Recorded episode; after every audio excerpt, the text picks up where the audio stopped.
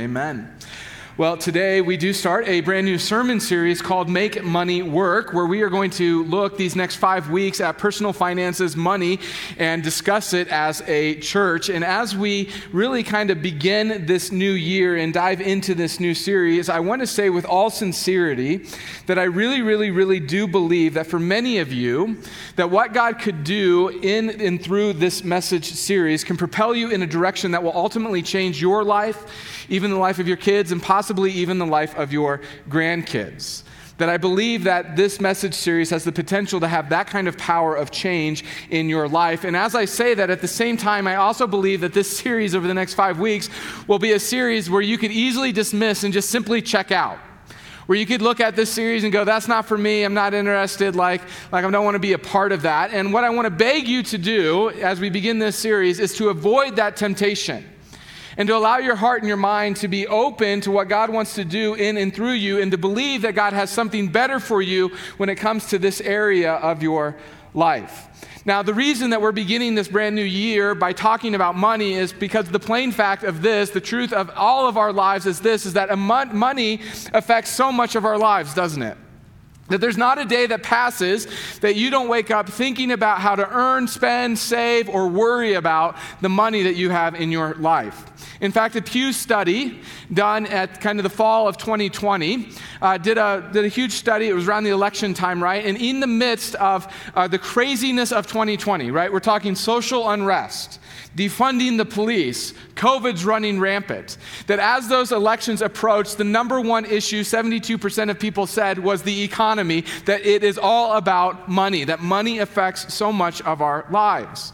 And unfortunately, for so many of us, when it comes to money and talking about money and making money work, that when it comes to us, we don't have a very good foundation of how money works in our lives. That it wasn't taught to us in our homes as kids, it wasn't taught to us in schools, that it was a taboo subject for so many years in church, which is kind of really odd because if you've ever sat down and read the Bible, the Bible talks a lot about making money work. In fact, Jesus talks a lot about making money work. That if you've been in church, you've probably heard a preacher like me say it time before that when it comes to money, that Jesus talked more about money than heaven and hell combined.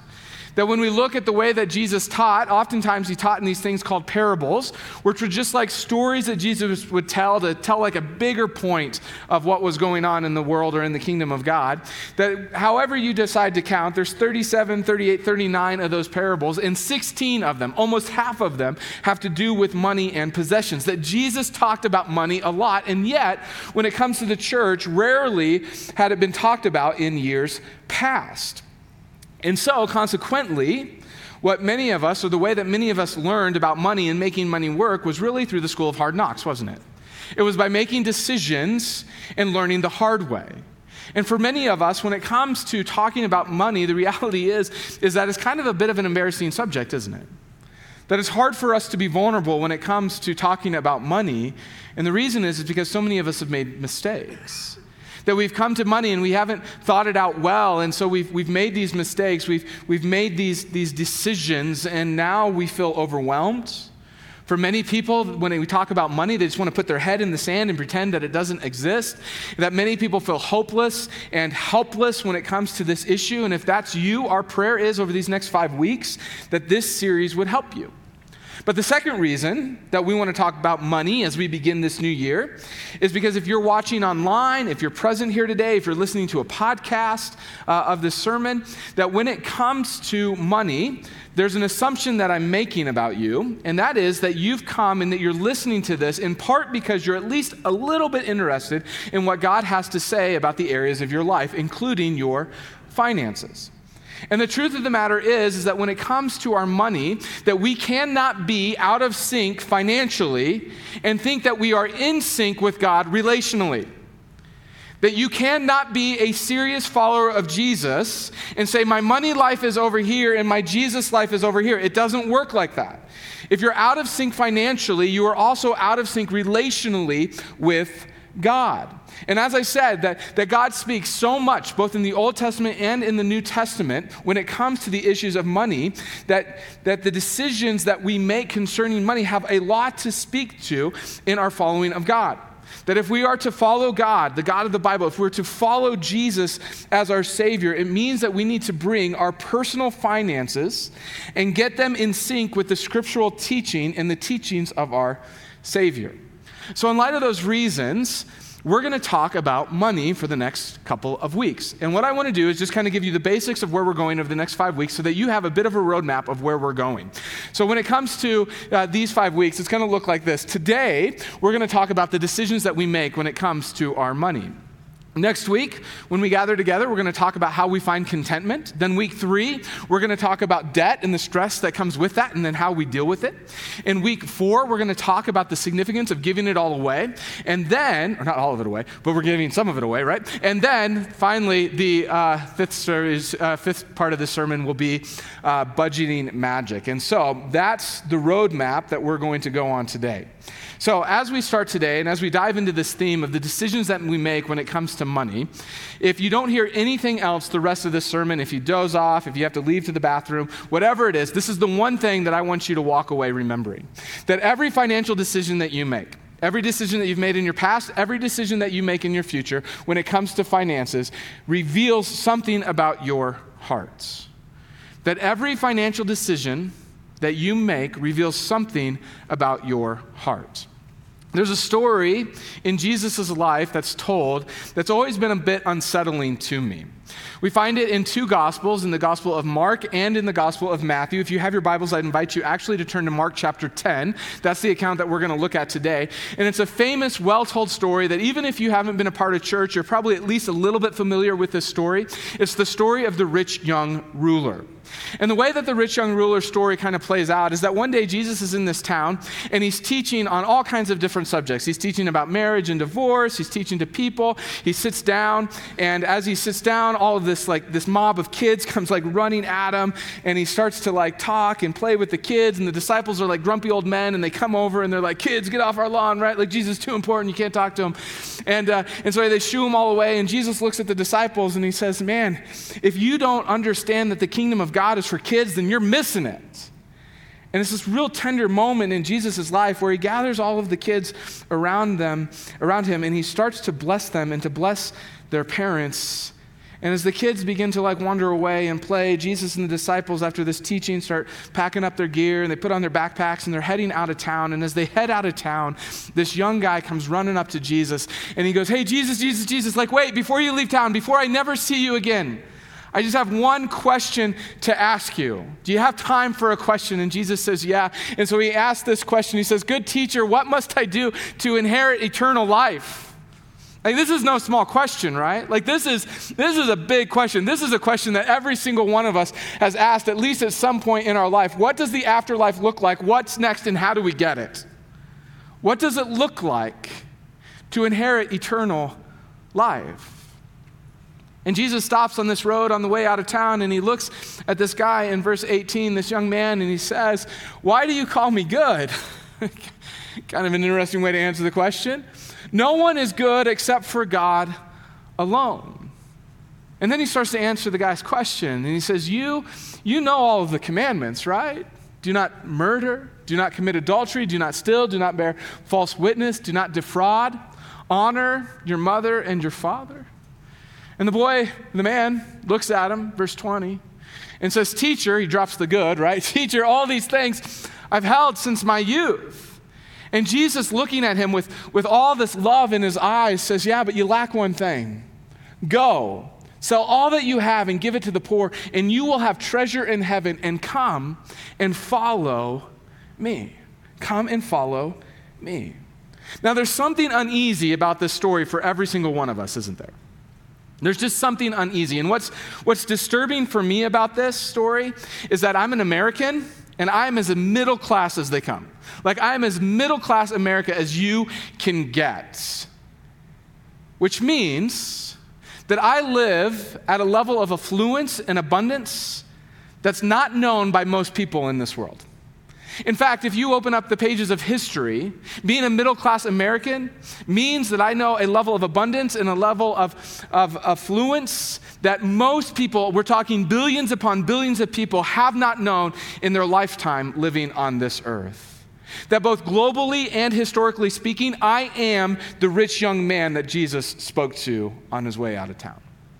And the most disturbing thing about this young man is that he seems so familiar with his affluence shaped religion and cultural uh, assumptions that he did not even realize how out of sync with God he actually was. That we read this story and as Jesus is heading out of town and this rich young man runs up to him, everything appears that this rich young man is serious about his religion. He's sincere in his faith. That he comes running up to Jesus and he falls to his knees and he says, Jesus, like, I just have one question. Can you just wait real quick? I just have this one question for you. And Jesus goes, Yeah, what is it? He says, How do I, how do I get eternal life? Like, how, how do I please God? That's what he's really asking. How do I have eternal life? And as Jesus begins to answer the question and begins to lay out what we know as the Ten Commandments, the guy actually believes, he really believes, sincerely, earnestly believes that he's kept all of the commandments since he was a little boy, since he was just a kid. And so we look at this young guy. He's serious about his religion, he's sincere, he's pious. And Jesus looks at him and he says, You lack the kind of faith that saves. Which, come on. That should totally stop every single one of us in our tracks, right? I mean, here's a guy who's spiritually serious, sincere, pious, probably more than most around him. And Jesus goes, Yeah, man, you still lack something in your life. You still don't have it yet. And every one of us goes, Jesus, uh, what is it that you're actually looking for? Because I thought that you were looking for people who were sincere and serious and earnest and pious. Like, like I thought that's what this was all about. Like, what are you, what are you looking for? Isn't that, isn't that what you're, isn't that what you're getting at? And Jesus goes, No, not, not exactly. Not exactly. And Jesus, as he begins to, to answer this, for Jesus, faith looks like trusting and when it comes to what we really believe, trusting looks like treasuring. That for Jesus, faith looks like trusting. And when it comes to what we really believe, trusting looks a lot like treasuring. In fact, in another teaching that Jesus gives, he says when it comes to your treasure, and what he was talking about was your money, your stuff, your things, that where your treasure is, your heart follows your heart follows. That where your treasure is, your heart follows, which means that if you really want to know how spiritual Matt Manning is, if you really want to know what my heart is like, do not judge my spirituality based on my ability to preach on a Sunday morning. That this is just a gift that God has blessed me with and an opportunity that you give me by showing up and tuning in. That's all this is. Do not judge my spirituality based on what I do on Sunday morning. If you really want to look at my heart, if you really want a snapshot of what I treasure, you need to look at my Discover statements. If you really want to know where my heart is, you need to look at my budget on Google Drive. And what Jesus says over and over again throughout the entirety of the Gospels is if you want to know where Matt's heart is, come on over here. Let's open up this computer, let's look at his budget, and I can show you exactly where his heart is because his heart is where his stuff is. It's where his money goes. And Jesus says that's true of every single one of us. And so he looks at this rich young guy and he says, Look, man, I don't want to compete with your stuff. I don't want to compete with your money. What I'm after is your heart. What I'm after with your heart. And so, would you, young man, would you be willing to surrender your stuff to me? Because once you surrender all of your stuff to me, then I'll know that I also have your hearts. Would you be willing to surrender your money and your savings and your investments and all that you treasure? And once you surrender that to me, then I will have your heart. I don't want your money. I don't want your stuff. I'm God. I got it all anyways, right? Like, like I want your heart. And the truth of the matter is, is that your heart follows your treasure. I mean, this is a powerful, powerful statement that Jesus makes. See, the most loving thing that Jesus could do in this moment, when this young guy comes up and runs and asks this question, the most powerful thing that Jesus could do is show this guy who his God really was. To show this young guy who it was that he really trusted, the God that he really treasured. And so Jesus looks at him and says, Man, you lack one thing. What I want you to do is, I want you to take all of your possessions. I want you to sell them. I want you to give all that money to the poor and then come and follow me. And at that moment, this young guy is confronted with who the God of his life really is. And his response is so heartbreaking. Verse 22 disheartened by the saying that Jesus had just made, he went away sorrowful for he had great possessions. Like, this is so heartbreaking. That what this guy wanted, a relationship with Jesus, what this guy's soul longed for, to inherit eternal life, this great invitation that Jesus makes to him, he walks away from. Why? For he had great possessions, he had great treasure, he had great stuff. And in the single moments, we see who this guy's God really is. And this leads to Jesus making this earth shattering comment in, in verse 23 that as this guy walks away with his heads hanging in sorrow, Jesus looks around at his disciples and he says to them, this, How difficult it will be for those who have wealth to enter into the kingdom of God. And we're told that the disciples are amazed at Jesus as Jesus is speaking these words. And, and Jesus says to them again, Children, how difficult is it for is it to enter into the kingdom of God? And then he uses this example and he says it's easier for a camel to go through the eye of a needle than for a rich person to enter into the kingdom of God. In other words, you cannot serve both God and your stuff. In the conflict that you and I deal with, the struggle that's an everyday part of our lives is between God and our stuff. That you can treasure one or the other. And Jesus would say to you, and he would say to me, and he would say to Americans, probably more than most, probably more than most, that the struggle and the tension that you will face is who are you going to submit to? Who are you going to surrender to? Who are you going to allow to be your ruler? Are you going to serve your stuff? Are you going to serve the accumulation of wealth? Are you going to serve protecting your stuff and insuring your stuff? Are you going to, to serve making sure your kids have more and your grandkids have more? Are you going to serve your stuff and hope that I come alongside you like the rich young ruler? Or are you going to surrender it all to me? Because you can't have it both ways, Jesus says. That every financial decision that you make, every financial decision that you make reveals something about your heart. And that's the tension of our lives that will never, ever, ever go away. See, when it's all on the line, when it was all on the line for this young guy, he trusted his wealth, his possession, his riches more than Jesus. And what was revealed in this moment is that the true God of this young guy's life was his riches. And it kept him from inheriting eternal life with God. And the scary thing about the story is, is that he doesn't actually even realize it until God points it out, until Jesus points it out to him in the story.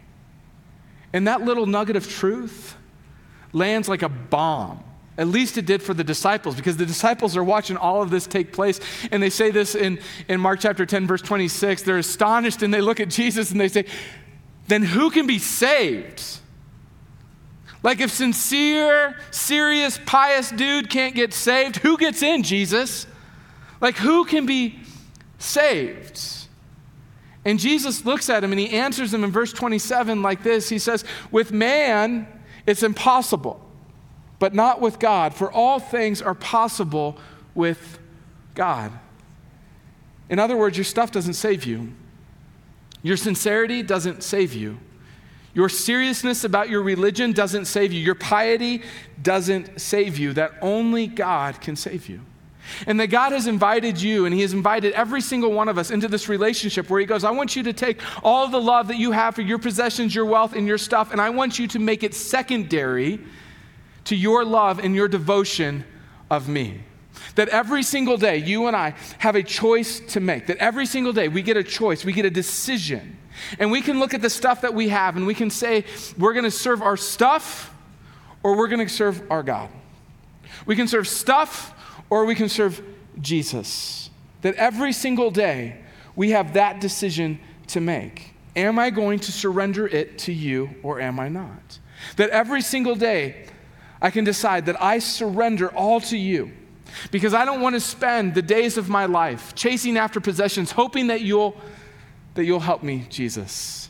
Instead, I want to spend every day of my life with you. See, when it comes to Jesus, you can trust him with your money. You can trust Jesus with your money because at the end of the day, Jesus doesn't want your money. In fact, one of the great truths of Scripture as we open up and we read through the Scriptures is that God owns it all, anyways. In fact, David, King David, he writes this in 1 Chronicles chapter 29, pretty famous verse, but he says this both riches and honor come from you. That any riches that you have, any honor that's been bestowed as you, on you as a person, as a man or a woman, all of that came from God. And God, you rule over all of it, David says. See, Jesus doesn't need your money, Jesus doesn't want your money. He wants to make sure your money doesn't get you. And this is where it becomes so practical for us. That if you're in a marriage here today and you're fighting about money, or you're engaged and you're already fighting about money, the reality is, is that you, or probably both of you, have already made money your master. That you are serving your stuff. And when you serve your stuff, even though your stuff is your master, that is not a master that brings peace into your life. It's not a master that brings contentment into your life. That there is this constant tension in your life over money when you are serving money. But when a man and a woman come together and they decide, you know what? We're going to surrender every element of our lives, even this area of finances, to Jesus. We're going to even we're going to share the same value system, the same perspective on life, that we're going to understand the same way what's important in this world and what's not. Even though we have different personalities and a different approach, that we're not going to spend our lives fighting over little pieces of paper with dead presidents' faces on it. I mean, what a ridiculous way to ruin your life. And yet, for so many of us, we do it, don't we? That we get tripped up time and time again over the same thing that tripped up this young man. And we fail to realize that every decision that we make, every financial decision that we make, shows something about our hearts. And so I don't want to leave us today by just presenting this all to you and you walking away going, good sermon, you know, see you next week. But, but I actually want to make this immensely practical. So I'm going to give you some homework today, all right? And your homework, your assignment is this, is that I want you for the next week to babysit your money. That I want you to watch where it goes. I want you to take notes. I want you to make sure that you understand where your money goes, that you need to see that the financial decisions you are making because they are telling you something important about your hearts. So we're going to watch our money for a week. And it can be as simple as getting just a notebook, and every time you make an expense, you just write down the date, how much you spent, and what you spent it on. And my wife and I, that we've been doing this for close to 20 years now. Like I said, on Google Docs, we have a budget and has a transaction page, and we record every single expense that we have ever made because those decisions are telling us something about our hearts. See, it's not about how much you make. You could have $10 or $10 million. This is about where it's going. This is about knowing your hearts. Because at the end of the day, as your pastor, I want something for you. I want you to surrender every arena of your life, including this one of finances, to Jesus, so that you have the freedom financially to obey God. See, I know that this is true, at least of some of you right now, that God has given you an incredibly generous heart. And that your generosity, that when you think of generosity, you think of how you can be generous to kids and to hospitals and to organizations. That there is so much generosity in your heart, but that you are not able to be generous because financially the decisions that you've made does not allow you to be generous. That I want you to be obedient to God in your time that I want you to have the ability to go on vacation and, and to have some peace and to rest. I want you to be able to go on a mission trip. I want you to be able to go where God is calling you to go. And yet, for so many of us as Americans, that we live in such a way because the financial decisions that we make, not all of us, but so many of us, live in such a way that we're not actually free to go where God is calling us to go because of the decisions that we've made financially. And we can look out at the economy and say, right now, the economy's tough, and it is. But the habits, you and I both know, the habits that we're living on now were developed years and years and years ago. And we just reap the consequences of that. That we want to be faithful to God. That for you, I want you to be financially free. Not so that you can be free to do whatever you want, but that you can be free to obey what God calls you to do. So, as we wrap all of this up, maybe today you realize that you are the rich guy that Jesus is talking to. And that through this today that you've revealed, that God has revealed something about your hearts. And before you use a choice, and the choice is, is who are you going to surrender to? Like, who are you going to serve? Who are you going to submit to in this life?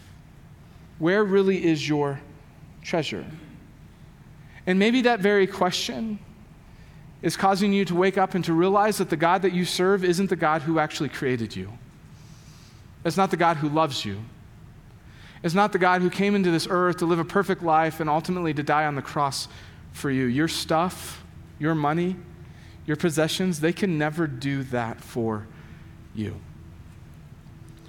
And so, if you want to have a conversation about what it means to make Jesus the Lord and Savior of your life, if you want to have a conversation of, of what it looks like to inherit eternal life, we would just simply ask that you take out your smartphone, your cell phone, and shoot a text to us with the word Jesus to this number, 720 513 1933. Will you pray with me? Father, whenever it comes to issues of money, uh, Lord, it is difficult.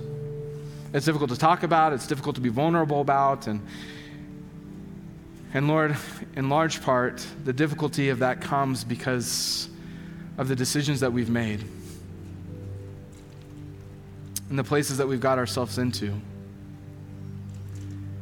And Lord, ultimately, those decisions have, have caused us not to be able to, to walk with you, maybe the way that you're calling us to. And so, Lord, today I pray that, that we would not end up being like the rich young ruler.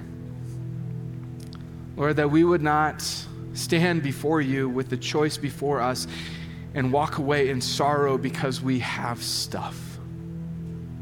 But Lord, instead, we would see you and know that our ultimate treasure is with you. And so, Father, I pray that you would help us get there. And as we pay attention to our finances this week, Lord, that you would reveal some things about our heart, both the good, the bad, and the ugly, but that we would know where our heart is by simply looking at where our stuff goes. And Lord, that through that, that you would change us, that you would move in us. It's in Jesus' name that I pray. Amen. Well, as we gather together around communion today, we're reminded of when Jesus was sitting with his disciples and he took the bread of the Passover. And as he broke the bread, in light of this teaching, we realize that what Jesus did on the cross for the forgiveness of our sins, our money, our stuff, it could never do. That Jesus went to the cross where his body was broken and his blood was spilt to pay and to forgive our sins. And so today, we remember the sacrifice that Jesus made by eating the bread together. And we remember that the juice the cup, it represents Jesus' blood, that this is the forgiveness of our sins.